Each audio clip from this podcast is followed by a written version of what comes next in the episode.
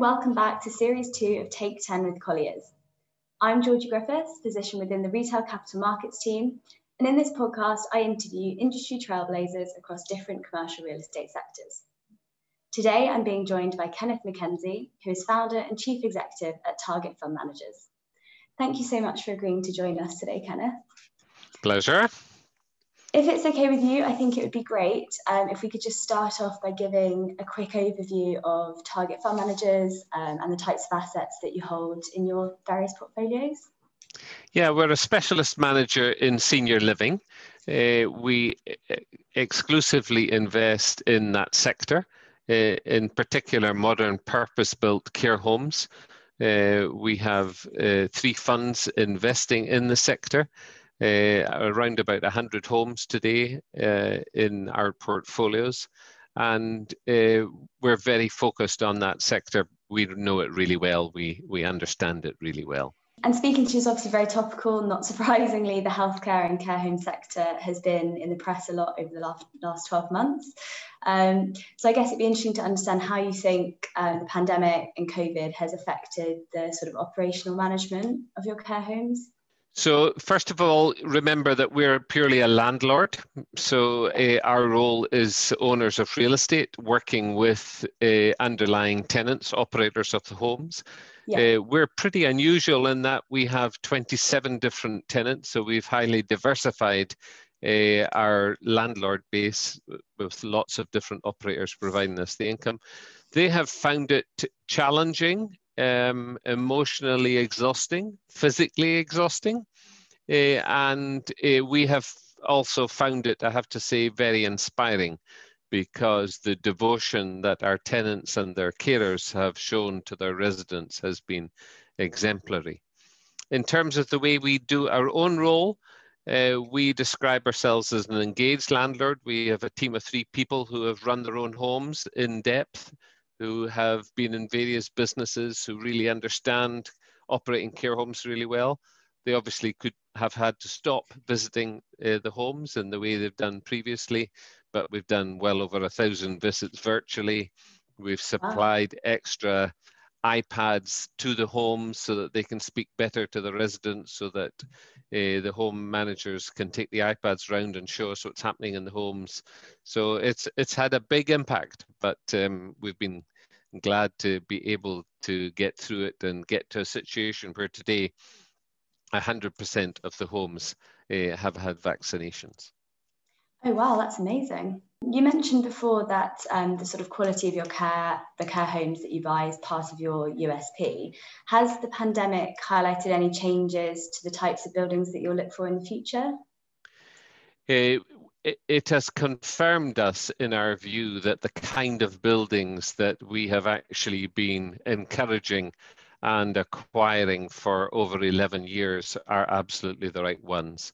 The advantage of a modern purpose-built home with wet rooms in every bedroom is that the resident can be isolated in their own bedroom uh, because full toileting facilities are available, showering facilities are available in their own room or in their own wing or on their own floor.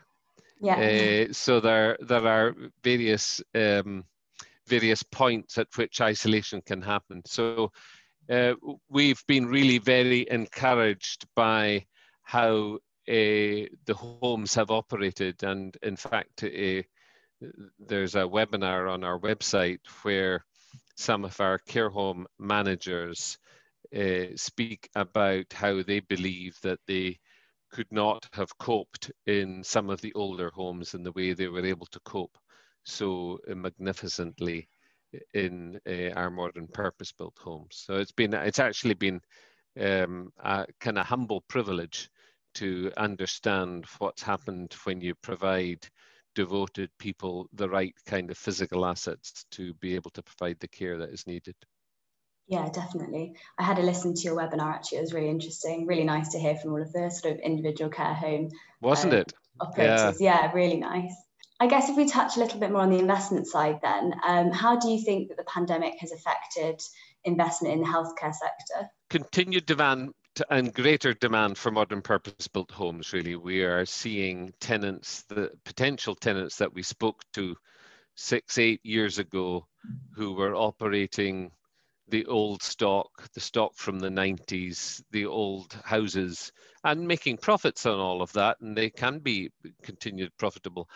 Um, uh, just a whole bunch of these people saying, you know, you told us eight, ten years ago that we needed to change and upgrade our stock. We absolutely recognize we have, uh, and uh, we're actively working with people like that today to be able to help them uh, improve the, the physical real estate and acquire more appropriate assets for the future. You okay. have to remember that this sector comes from um, post NHS creation uh, when there weren't geriatric wards being built so much. Uh, yeah. Started off in the big old homes and so on. And, you know, we surely need to be part of the future with modern purpose built. In terms of, I mean, obviously the UK, we have an aging population. Do you think that there's enough supply coming through to support that? Supply will is has always been the challenge in the sector. Yeah. Uh, we've only really ever been buying in about 20% of the sector. Okay. Uh, but but one of the things that's interesting is that if you go back half a dozen years, 13% of the care homes of the sector had wet rooms. Today it's 26%. It's very clear what the trend is. Yeah. Uh, and uh, there will be more of the more appropriate product coming through in the coming years. And, and we're actively engaging in that. Okay, well, no, that's good to hear. I think it's, um, yeah, it's definitely a trend we're going to see more of going forward. Yes. Um, okay, if it's all right with you, um, we're going to do a, a, couple of quick fire questions um, now. So the first one is if you had to pick two things that you think we'll see change in the care home sector over the next couple of years, what would what would they be? So I think the carers are great, better valued, and I think that's really important. Uh, remember, this is always a service business, and yeah. uh, having the right ethos within the business and honoring the people who deliver the service is really important. And there will be vastly more uh, care homes with wet rooms everywhere. And what advice would you give um, to someone looking to invest in a care home or a set of care homes um, at the moment?